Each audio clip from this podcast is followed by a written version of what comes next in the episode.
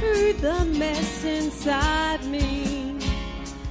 And you call me out, pull me in, tell me I can start again. And I don't need to keep on hiding. Fully known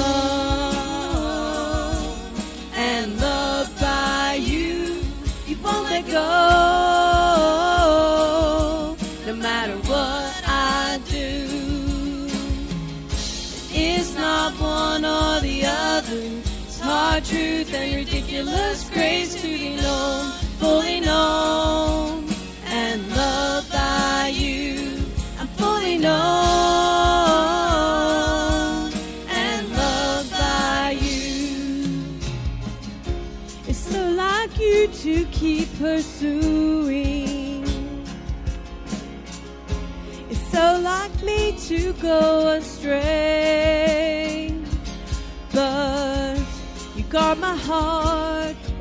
the kind of love that's bulletproof.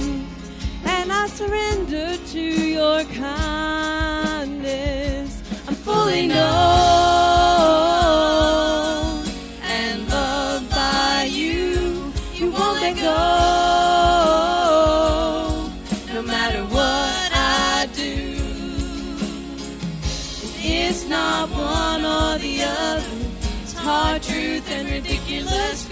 grace to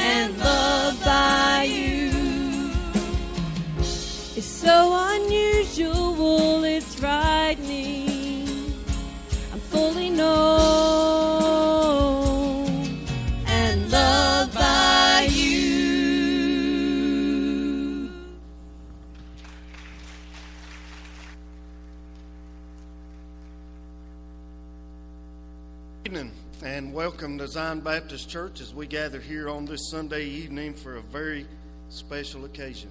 Uh, one of our own uh, that we baptized. Wow. Um, a workhorse in the church. And, uh, tonight we're going to set him apart as approved by Zion Baptist Church, uh, ordained him as a deacon in the ministry. Josh, I just want you to know that I am proud of you uh, as I've watched you grow and look forward to the Lord doing great things uh, in the future. So thank you, uh, Zion Baptist Church, and those that are visiting with us uh, to be here on this very special night. Let's go to the Lord in a time of prayer. Father, in Jesus' name, we come before you thanking you for this day. We thank you, Lord, that you are still in the saving business. We thank you that you made the provision for all of that to take place when you became flesh and dwelt among us. We beheld your glory, the glory as of the only begotten of the Father, full of grace and truth. And after demonstrating that grace and that truth for 33 and a half years, there was the ultimate demonstration when you went to the cross and there died for the sins of the world. Tonight we gather together, just like John, and say, Behold, the Lamb of God that takes away the sin of the world. We're thankful that after that death, after that sacrifice had been made. Because you are the perfect, sinless Son of God, you didn't stay in the grave, but on the third day they went looking for you, and the tomb was empty. We're thankful for that tonight. And in that same resurrection power, one of our own has been saved, baptized, and began to serve in the ministries here. And on this special night, he's being ordained into the gospel ministry as a deacon at Zion Baptist Church. So, Father, I pray tonight that you would use this time that we've gathered together to glorify and honor yourself. But, God, also, I pray that you'd lift up this family. God, that you'd bind the heart of Josh and Misty their children, Lord, and draw them closer to you than they ever dreamed possible. But God, not only that, I pray that you'd use them in greater ways, Lord, than they could even imagine. So, Lord, help us that we'd just simply enjoy you, enjoy each other, enjoy this time together. And in everything that's said and done, may we worship you because you are worthy to be worshiped. In Jesus' name. Amen. I'm going to ask Miss Francis at, this time if you will come and uh, read the minutes from the business meeting.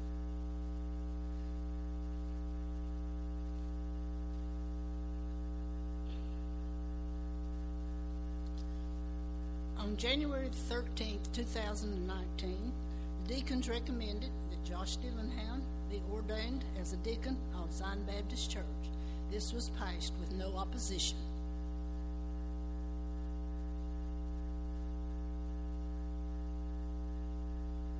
Thank you, Miss Francis.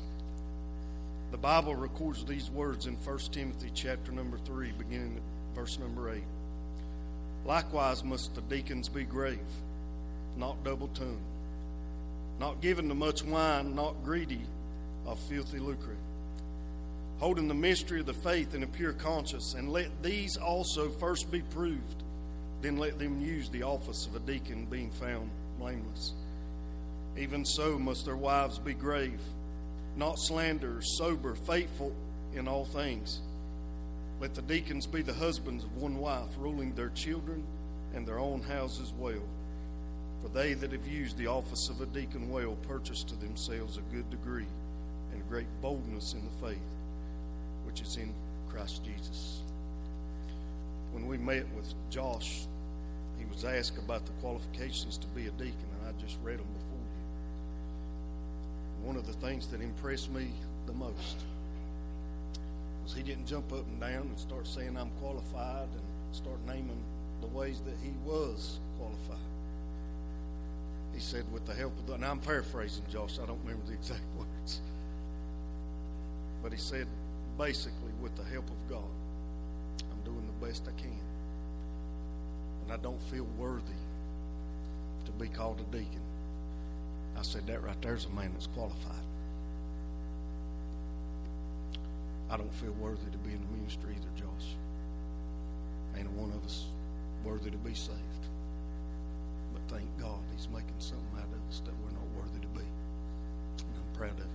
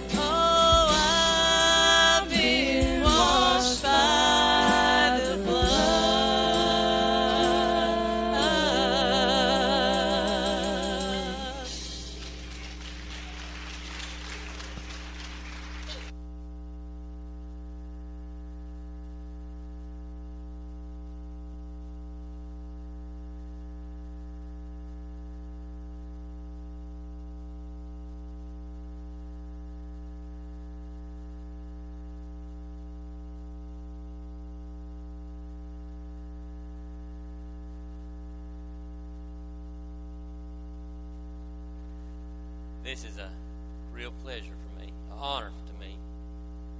It's an honor that I just I didn't see coming for a little bit, but then I should have known. As soon as you got baptized up in the river the other last year, and you or a couple of years, you hollered Hallelujah.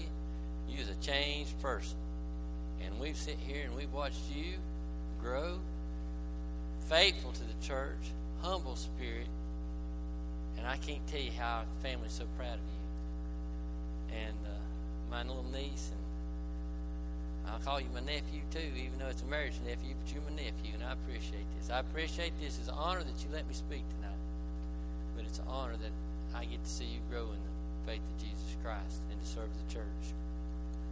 My part this evening is to charge of candidate, believing that we have been led by the Holy Spirit to elect and set apart Josh Dillingham for the office of a deacon, and I'm so proud of you. I have some things I want to share with you tonight, Josh Misty. I don't want to leave Misty out of this now. I know I'm talking to Josh, but I don't want to leave you out of it, yeah. But be a godly deacon, putting God first and foremost in your life. Put God first in everything you do. That's something when today's time in society we get so caught up that we don't do that. We let self make decisions. But I promise you, if you'll put God first, it'll change y'all's life. It'll make a difference. When I think about this, I think about our Sunday school class we had here a while back, and it talked about self centered or Christ centered. I challenge you to be Christ centered in all your decision making. If you're Christ centered, it'll change your life. I promise you. And I know you're doing that now because I can see your life and you're growing, but it's a good thing. Be a godly husband. People want to know why marriages don't work. They leave God out of their marriages. You've got to have a godly husband, godly wife. Be a godly husband to your wife.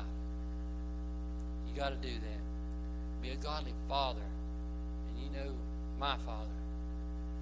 And he was your grandpa. He is a godly man. Him and my mother, they led a life that changed all of our lives.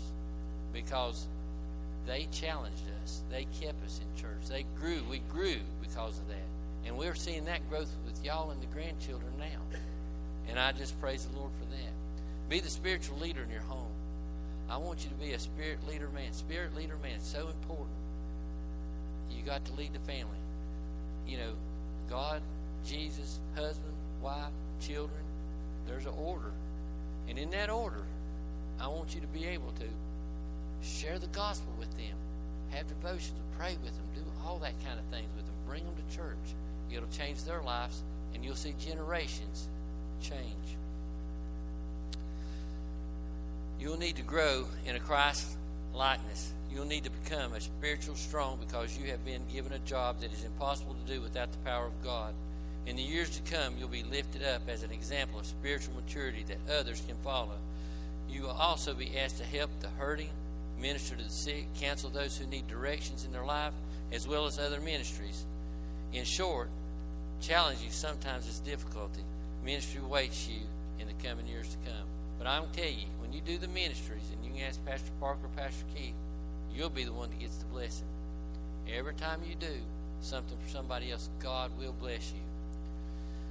I'd like to talk to you about being a servant leader, someone who serves others. Ephesians 5, 6, and 7. Be obedient, doing the will of God from the heart, doing the service as unto the Lord. Do what you do for Jesus from the heart. It's not a mind thing, it's a heart thing. You want to do it from the heart. And when you do it from the heart, that shows love. And that's what you want to show. And then God's going to honor that. And, uh, and, and when you do something for somebody else, it's not that you're doing it for somebody else, you're doing it for Jesus Christ.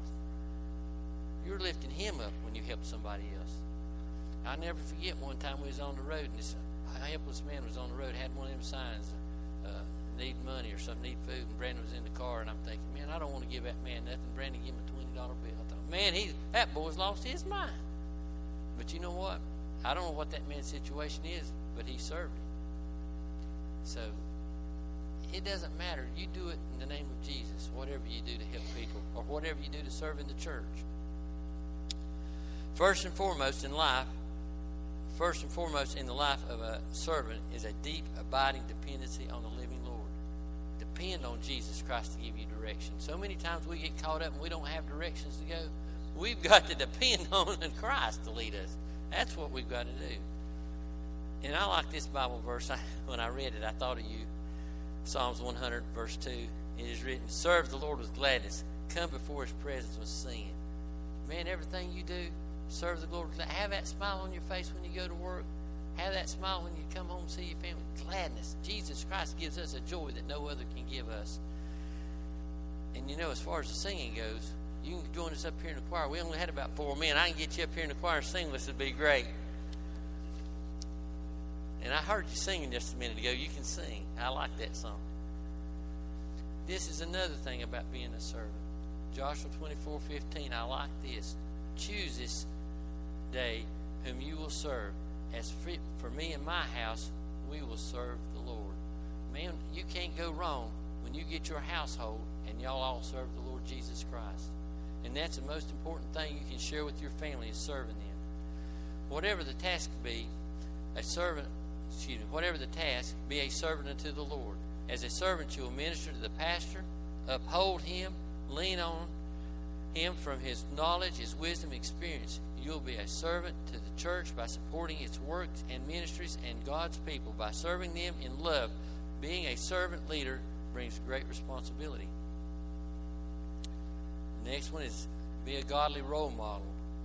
Remember, people are always watching you. They say uh, you could be the only Bible some people ever see, and it's very true. What we live out in the workplace, at the grocery store, the store, wherever we're at, you'll never know how that affects people, uh, and it changes lives. And and you know we're in a lost and dying world. People don't know Jesus, so that's one thing you have to. Uh, your role model plays a big part. Plays a big part in the family too. What you are is what you're going to be. I mean, you got to be what you're going to be, and that's a Jesus man. I tell people all the time, I'm a Jesus man because you're going to be a Jesus man. That's what you are. I want you to be that because that's what people's going to see in you. Be a man of integrity, always being honest, truthful, respectful, caring, compassionate. Integrity is real important. Be someone who is authentic, the real thing at times, at all times. In other words, don't pretend to be somebody you're not. You're a Jesus man, be a Jesus man on Sunday, be a Jesus man Monday through Saturday. Wherever you go, you be a Jesus man. You be a Jesus woman, Misty. Okay? But uh, I think that's so important. Be the church. Well, that sounds sort of silly being the church, but you're a representative of Christ in this church in all things, in all things at all times. Wherever you're at, you're representing Zion, you're representing Jesus, Church of Jesus Christ, wherever you're at. You want to be able to share that with people, uphold it. You know, you're a representative of the church in Christ. I want to talk about being a spiritual leader. Be a spiritual leader in your home, work, and your daily walk. How do you do that? There's different ways. Uh, at home, that's easy. You want to do what's right at home. At work, you know, don't be complacent. Let people know that you're a Jesus person. Uh, wherever I go, they'll tell you that Edna Collins knows Jesus Christ because it's the fruits that you live, the fruits that you say, and the things that you do. Uh, my Bible, my literature, my things I have at work, people know where I stand. They don't come around and curse in front of me and stuff like that because they know what I believe in. And, uh, you know, wherever I'm at, that's what I'm going to be. But I, in, your daily walk, you just, wherever you're at, present Christ. In your growth, this is what 2 Peter 3.18 says, but grow in grace and knowledge of our Lord Jesus Christ our Savior. You stay in God's Word, you'll grow. And in in Colossians 3:16, let the word of Christ dwell in you richly in all wisdom, teaching, admonishing one another. If you stay in the word, you'll grow more and more and more. I promise you, because I've seen it in my own life, I've seen it with my children, I've seen it with my family. Be intentional in your spiritual growth through Bible study and prayer. I can't encourage you no more. Pastor Parker's here tonight one of the first things he said, I'll never forget, he said, uh, when he went into the ministry, he come home from a cotton mill, and he told Miss Brenda, he said, I'm going in a room. Is this correct? And if I'm telling something wrong, you tell me. I'm staying in that room for 30 minutes. Don't bother me. Don't do nothing. I'm in my prayer time, my study time, and my preach time. That stuck with me. And what he does is dedicate that time. And I tell you how much dedication he is. I went to his house one time. He had a chair sitting there, and he said, that's God's chair. I, I didn't sit in God's chair. Hey, but when he's in his study, God's in that chair and he's talking to him. He's got a relationship with God. That's called spiritual growth. That's where you get to spiritual growth. Hearing God's word preached. Man, I can't tell you how I love to come and hear Pastor Keith, Pastor Parker preach, anybody preach. But you just don't get it on Sunday. If you hear it on the radio during the week, on TV, wherever you hear God's word preached, the more you put in, the more you're going to be able to go out and spiritually share the word. Uh, fellowship with believers. I'm a lucky person. I work with a place where I've got two or three Christian men. We get to talk, share what. Man, I, I, I get to tell them about. I'm going to get to tell them about Keith today, tomorrow. I'm going to get to tell them about we got snakes in us, and they're going to say, "How we got snakes in us?" I said, "That old evil snake comes out when we say bad things." you know. But I get excited because I get to tell people about Christ. I get to talk about Christ. And when you're around believers, you know what it does to you? It builds you up. It gives you confidence, more confidence. I can be around them too, and I got all kind of confidence. But you know, it gives you that confidence to share. But now, when I say just have worship, I mean, uh, fellowship of believers, I'm not saying not to include lost people because next you want to include lost people because you want to share your testimony with unsaved people. Wherever you're at, you want to share that testimony. What's your testimony? Is your story. Just like we went through the training. Simple, easy. This is my story. And it changes people's lives. Every day it changes people. People need to hear the story. Gospel, the good news, the birth, burial, and resurrection of Jesus Christ. I always remember him saying it. But uh, share your testimony with people wherever you go.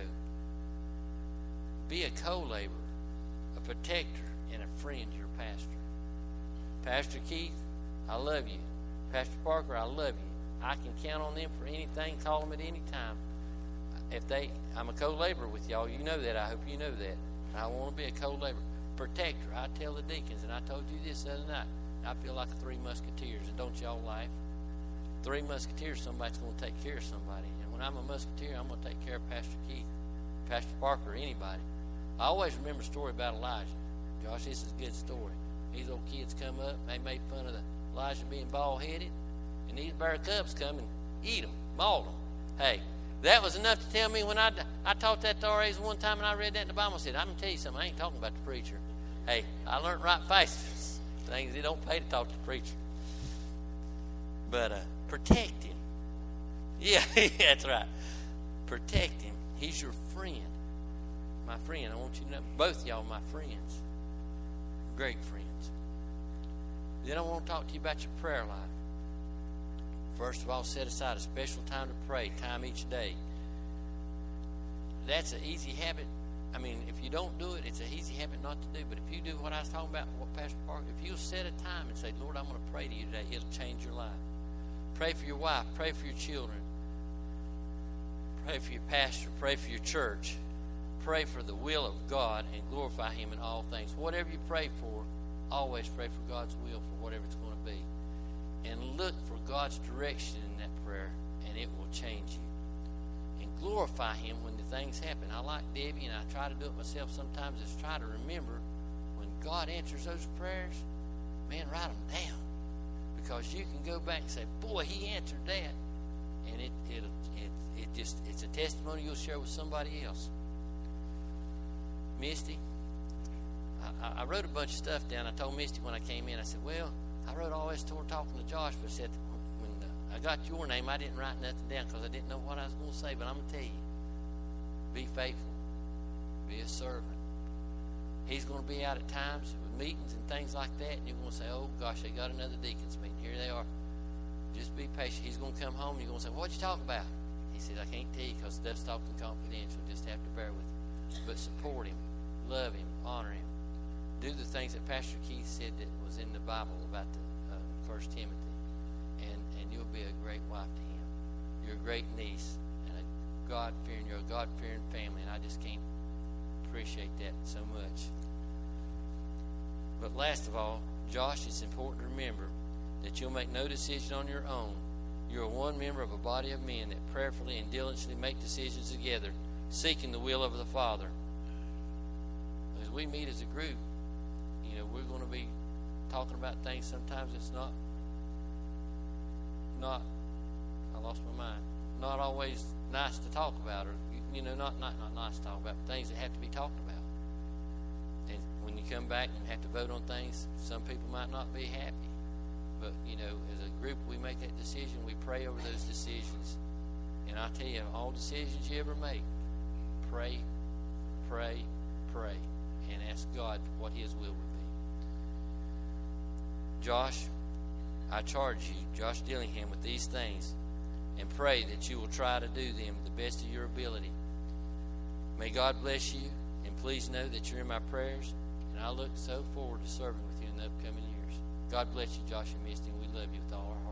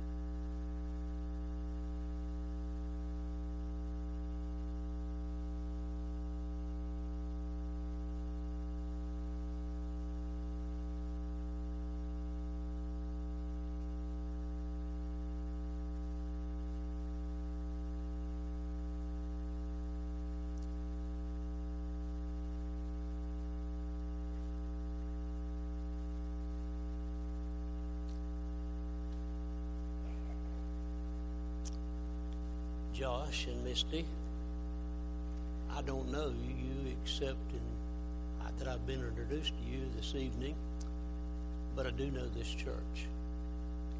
They're wonderful people. They have a wonderful leader. And you're starting a wonderful ministry with them along the way. But it's my responsibility tonight to charge this church. And, church, I want to say to you tonight, we have an obligation to this dear brother and his wife.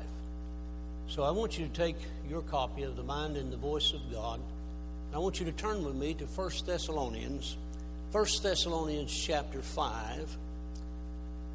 And I want to look at two verses with you tonight verses 12 and 13. And I want to speak on this subject Saints, listen. Saints, listen. 1 Thessalonians chapter 5, verses 12 and 13 reads like this And we beseech you, brethren, to know them which labor among you and are over you in the Lord and admonish you, and to esteem them very highly in love for their works' sake, and be peace among yourselves. Church, we are fortunate and privileged tonight to have the opportunity to ordain one of God's servants as he begins his ministry here as a deacon. I believe by God's provision and God's providence that Josh and his family has become part of the family of God here at Zion Baptist Church. I also believe that God has a great ministry for him as he helps to lead this church in the days to come. As we ordain him tonight, we can say that we've had a hand in helping him to do what the church has elected him to do under God's divine authority. The question is, what and how can we do this? We can do this by having a willing heart to do four things for Him as a church family, which helps us to fulfill our obligation in the text which I have just written. Read, I've just read. Let me read it again. And we beseech you, brethren, to know them which labor among you and are over you in the Lord, and admonish you to esteem them very highly in love for their work's sake, and be at peace among yourselves. Four simple things I want you to see. I want you to exalt Him in prayer. I want you to encourage Him in the faith. I want you to excuse Him when he makes a mistake. And I want you to exhibit to him God's unconditional love. Notice with me, first of all, exalt him in prayer. Raise him and his family up in prayer on a daily basis. Now, hear me and hear me well tonight. You can do more for him on your knees than you can do any other way. The more you pray for him and his family and lift him up, the stronger he will grow in the Lord as his servant. He needs you to become his prayer partners tonight. And I want to give you a prayer from the Word of God that you can pray for him every day. I want you to turn with me in your Bibles to Colossians chapter 1.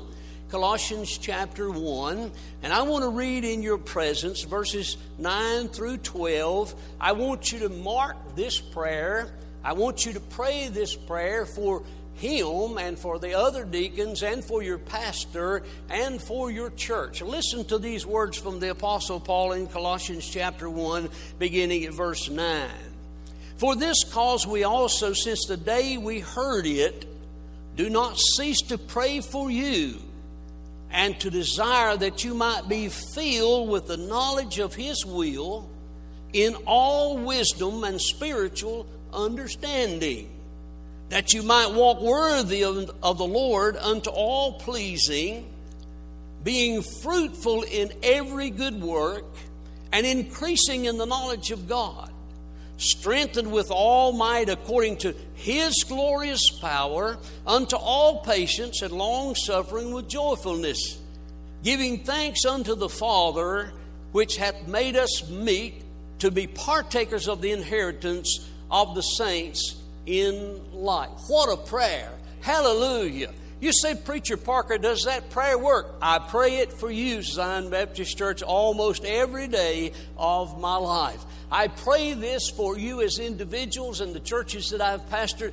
This is my prayer to the Lord. And I want you to adopt this prayer tonight as a church for Josh and his wife and for your pastor and for one another. And if you'll pray this prayer, God will honor your prayer and He will answer it according to His will, and we'll all grow thereby and be all that God wants us to be. Josh, if they'll pray for you like this, brother, you're going to grow. You're going to be the servant God wants you to be. And these people will take care of you. And I believe tonight, and I'll call them to attention in a few moments, that they'll commit this prayer unto the Lord for you and your family every day. You can't do any more than you can do on your knees before you do anything you do. Pray for him, exalt him in prayer. But let me show you a second thing that you need to do. You need to encourage him in the faith. Most of you know about Barnabas in the Bible. Barnabas was an encourager. And I want to say to you tonight that it would be good for you to encourage God's servant, Josh. Remember, he is God's servant, and in the heat of the battle, he needs us to come along aside and help him. Deacons get in, t- in times of trouble and they need our help. And when we're praying for them, we ought to come along beside of them and we ought to cur- encourage them and we ought to encourage one another. Now, listen to me carefully. Remember that a word of praise from time to time will accomplish far more than a word of criticism. You know, the old devil likes for us to criticize each other. He likes for us to tear each other down. But I want to say to you tonight, I've took on the attitude of Barnabas, and I'm going to encourage people whether they need to be encouraged or not. I'm going to encourage them anyway because that's what the Bible says we ought to do. A word of praise from time to time will accomplish far more than words of criticism. Encouragement brings unity. Criticism tears down the church of God. Josh, I want to encourage you tonight. As I've already said, I don't know you real well.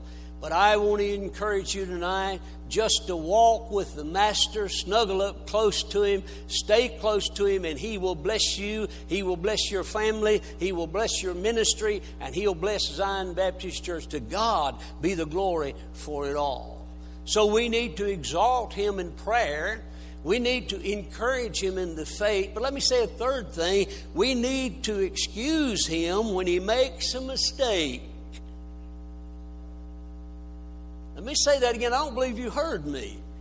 We need to excuse him when he makes a mistake.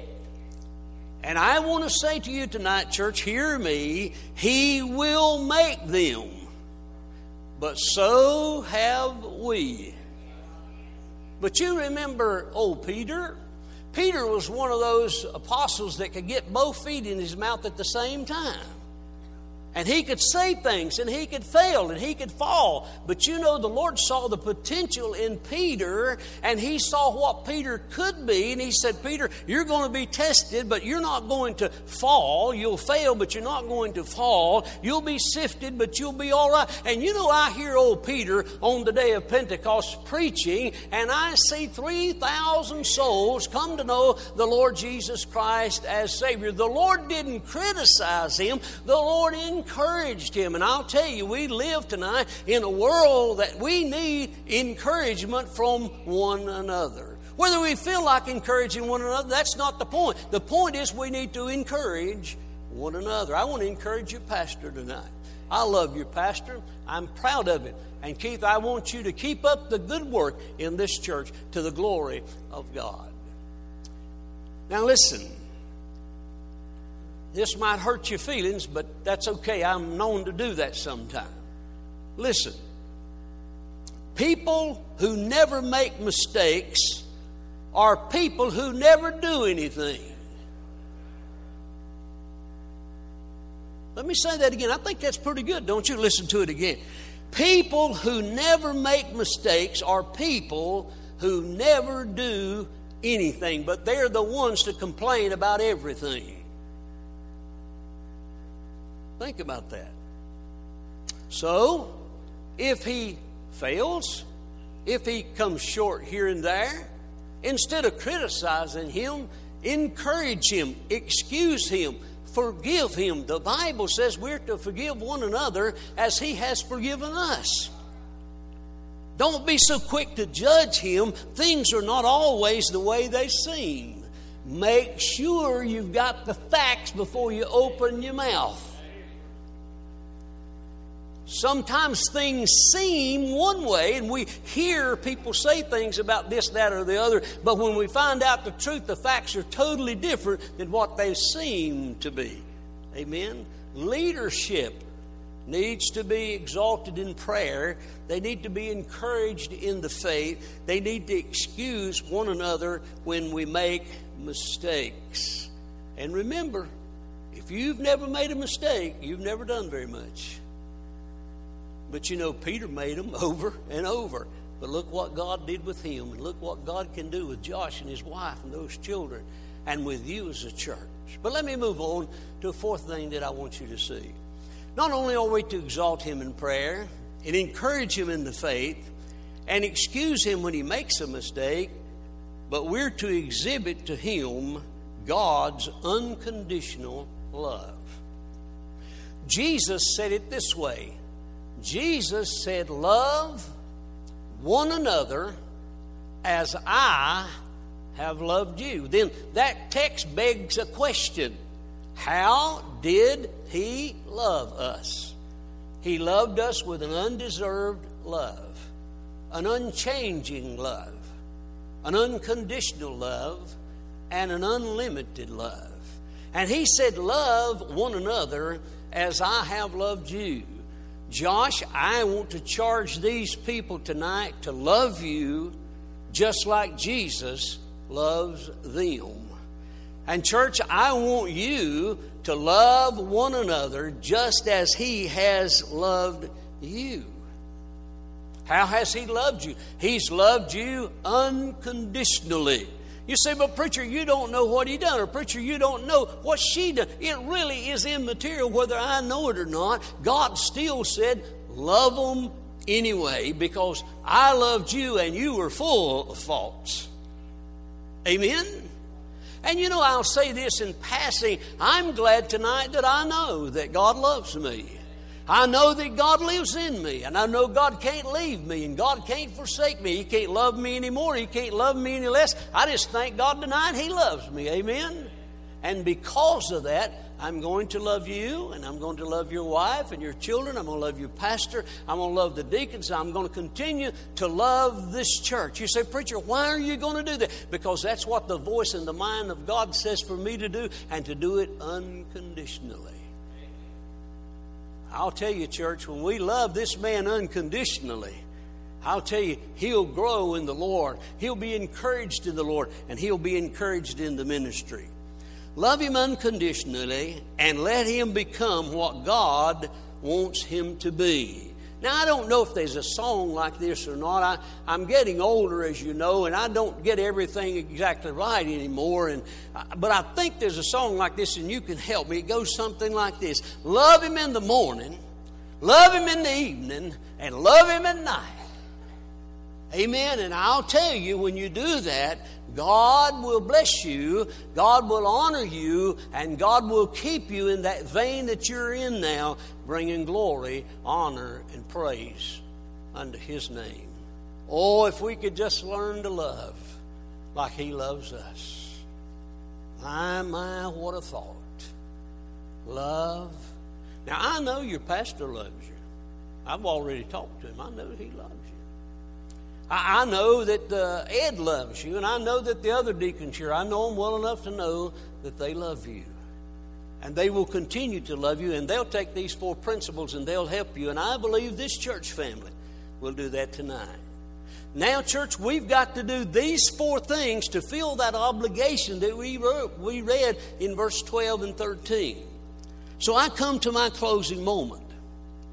Church, if you're willing tonight to do these four things for him and his family, I want to ask you tonight to affirm that as a covenant with him by standing to your feet.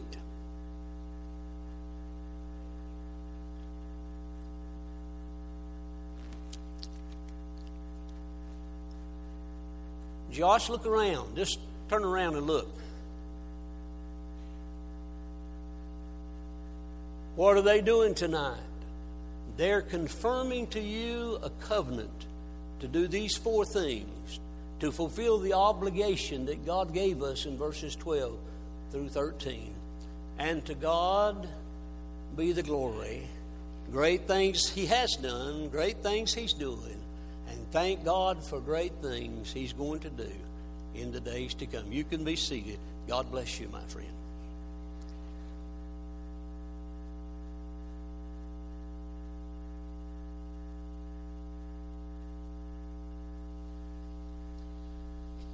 I'm going to ask our ordained men to come down to the front at this time. All the all, everyone that's here that's ordained.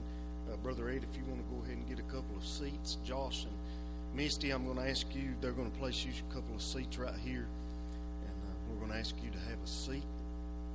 Uh, the Bible says in the book of Acts, chapter number six. You know the story. They were having problems. They set aside for themselves men to be called deacons, servants to those in the church, uh, those widows and orphans. And the Bible says in uh, verse number 6 whom they set before the apostles, and when they had prayed, they laid their hands on them, and the word of God increased, and the number of the disciples multitude uh, multiplied in Jerusalem greatly, and a great company of the priests were obedient to the faith. They prayed, and they laid their hands on them, and that's what uh,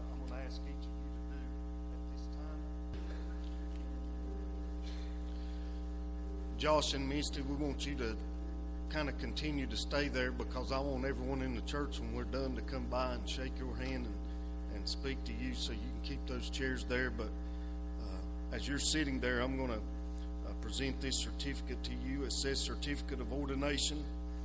Uh, Joshua Dillingham, having been chosen one of good report, full of the Spirit and of wisdom, and capable of using the office well, was set apart publicly to the office and work of a deacon by Zion Baptist Church in Morganton, North Carolina, on the 13th day of January 2019, signed by Francis B. Huffman, church clerk, and Reverend Keith Rose, pastor, Zion Baptist Church.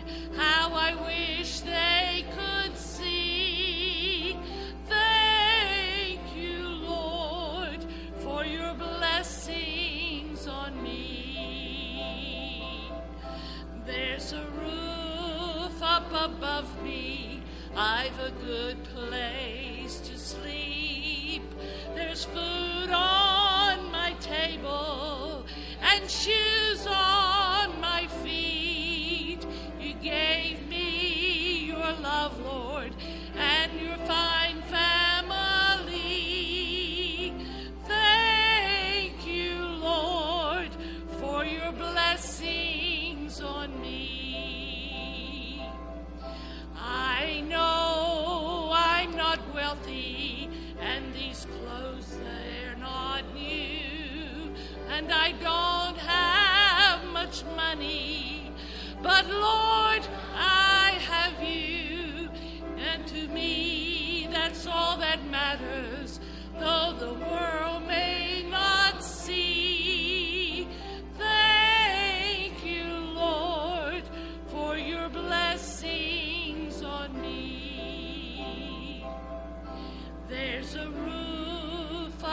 above me. I've a good place to sleep. There's food on my table and shoes on my feet. You gave me your love, Lord, and your fine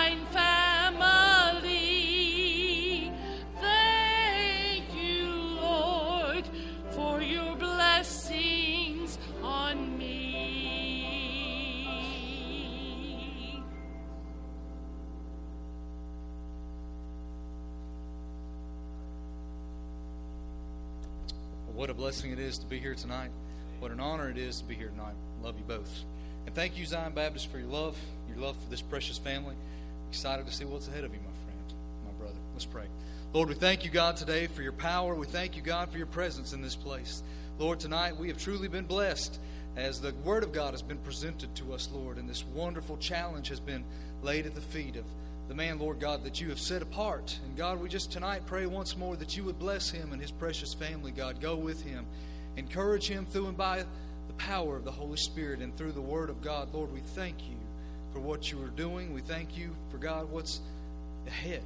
Lord, we thank you for this wonderful family of faith here at Zion Baptist Church. God, what has taken place, Lord, and what is taking place, God, for that we exalt you and we lift you high. And Lord, as this family comes, Lord, in faith to serve, Lord, we just pray that they would find all that they need in you. Because, God, you are the ultimate source, and God, you are the only source. And Lord, we praise you for that tonight. God, we thank you for the many blessings, Lord, but we thank you most of all for the gift of salvation, the life that we now have here, and the life that we have forevermore, Lord. Thank you. We love you. And in Jesus' name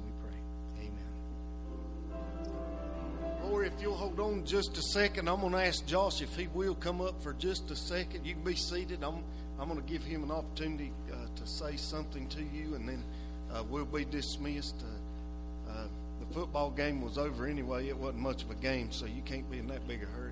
Was getting whooped bad. Josh, you come on, brother.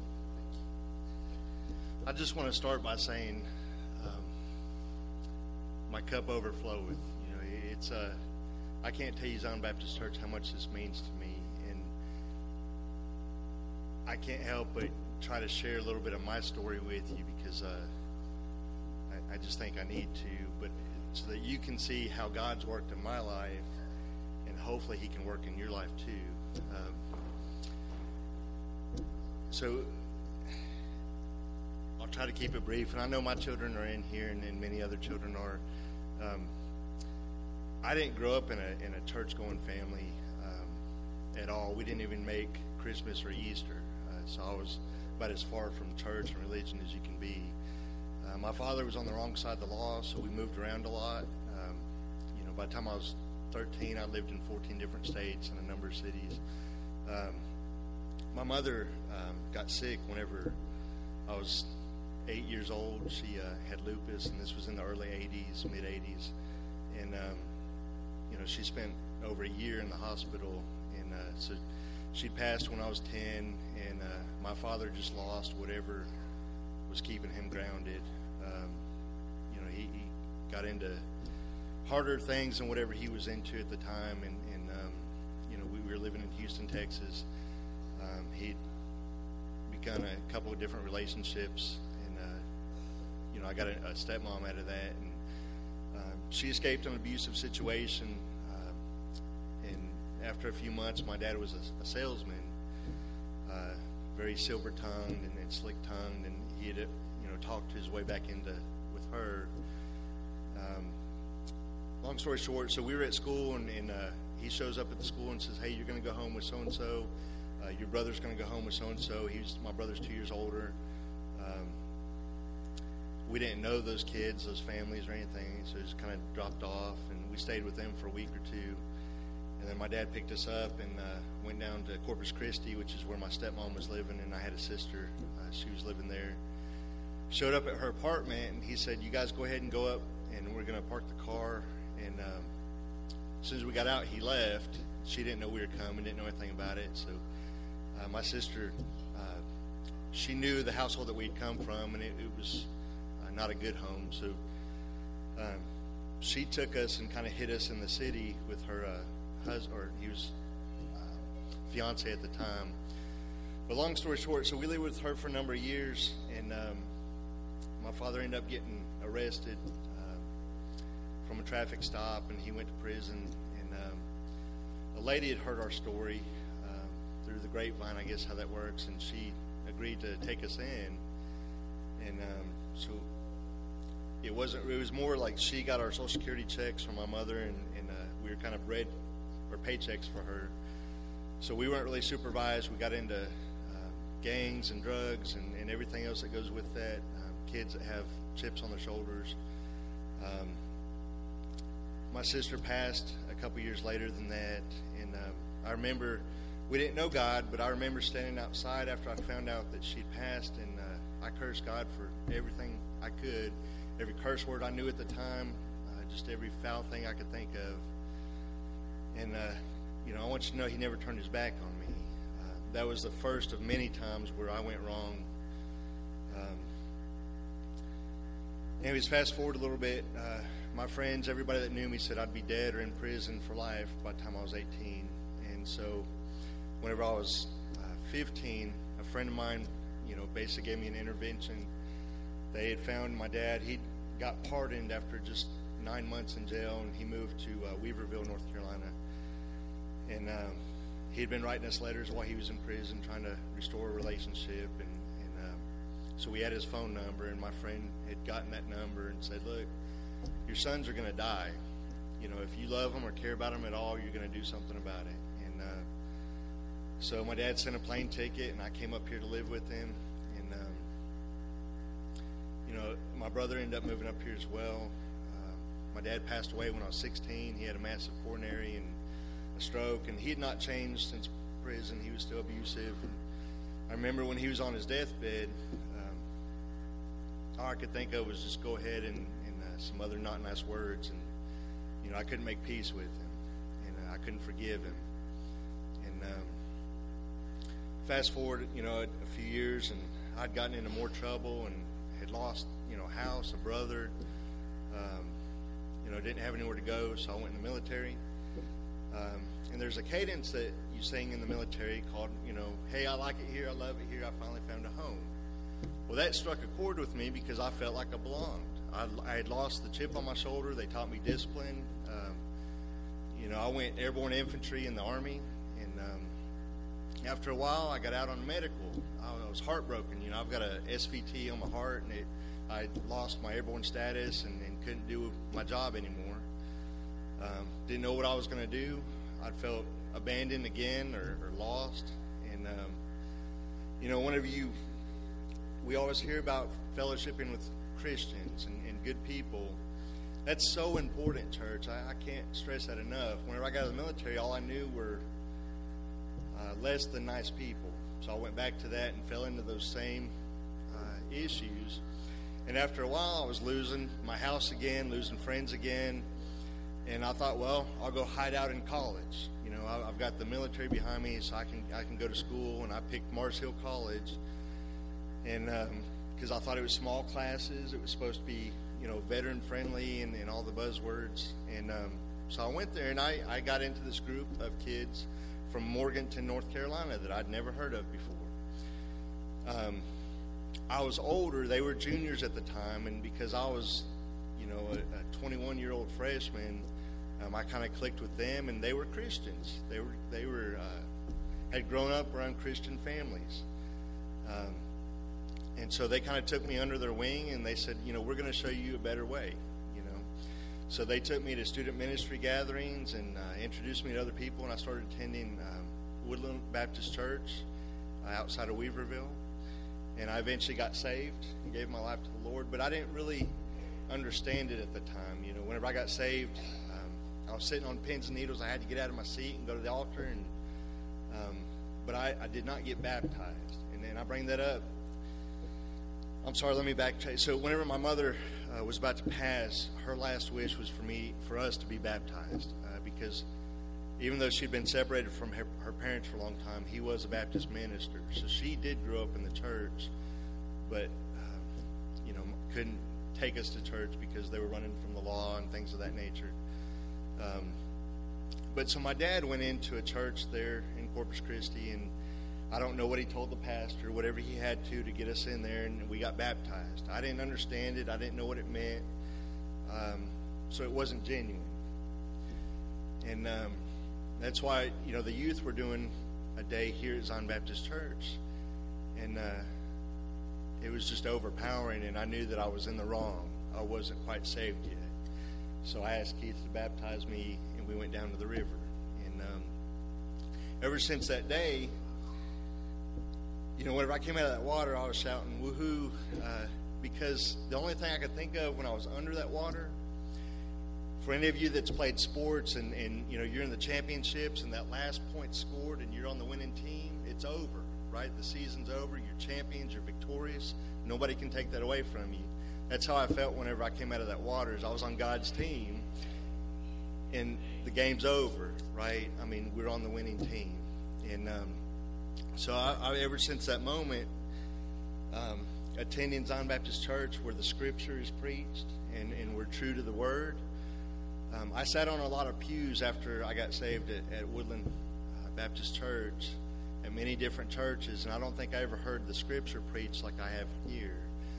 Um, so I didn't understand it. I, I was um, what I'm going to call I was riding the pine as a Christian. I was, I was you know, on the, the B team.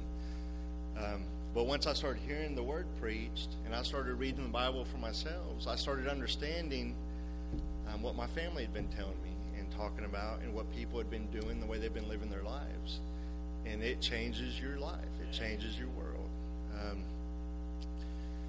so I've skipped a lot because of uh, the audience, um, but I was a wretch, and God has saved me. And and um, so I just want to encourage you, church, first from a heartfelt thank you.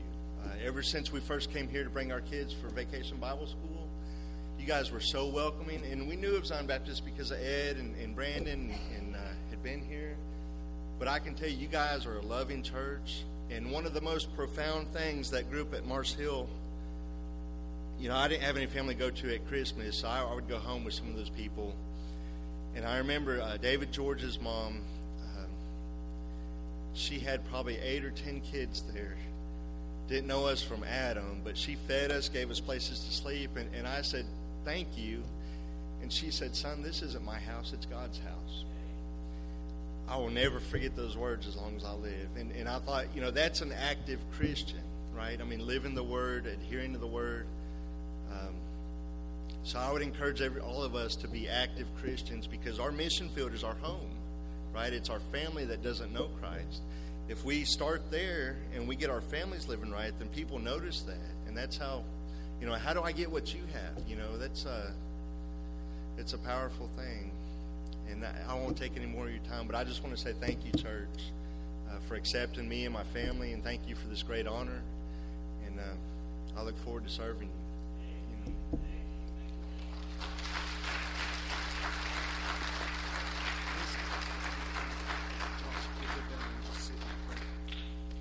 I'm going to ask you, church, if you will, at this time. Uh, Preacher Parker, you go ahead and go in the back. Ed, you go to the back. Uh, Stephen, where you at? You ain't hiding. Get on up and you go back there with them. And you come by, and uh, church, I'm going to ask you to come by and speak to Josh and Misty, and then speak to Preacher Parker and Ed and uh, Stephen as you leave. Thank you, Zion Baptist Church. Let's close in prayer. Father, we love you. We thank you for this special night. May it be the first night, Lord, of a lifetime of serving you. And Father, we'll praise you for it in Jesus' name.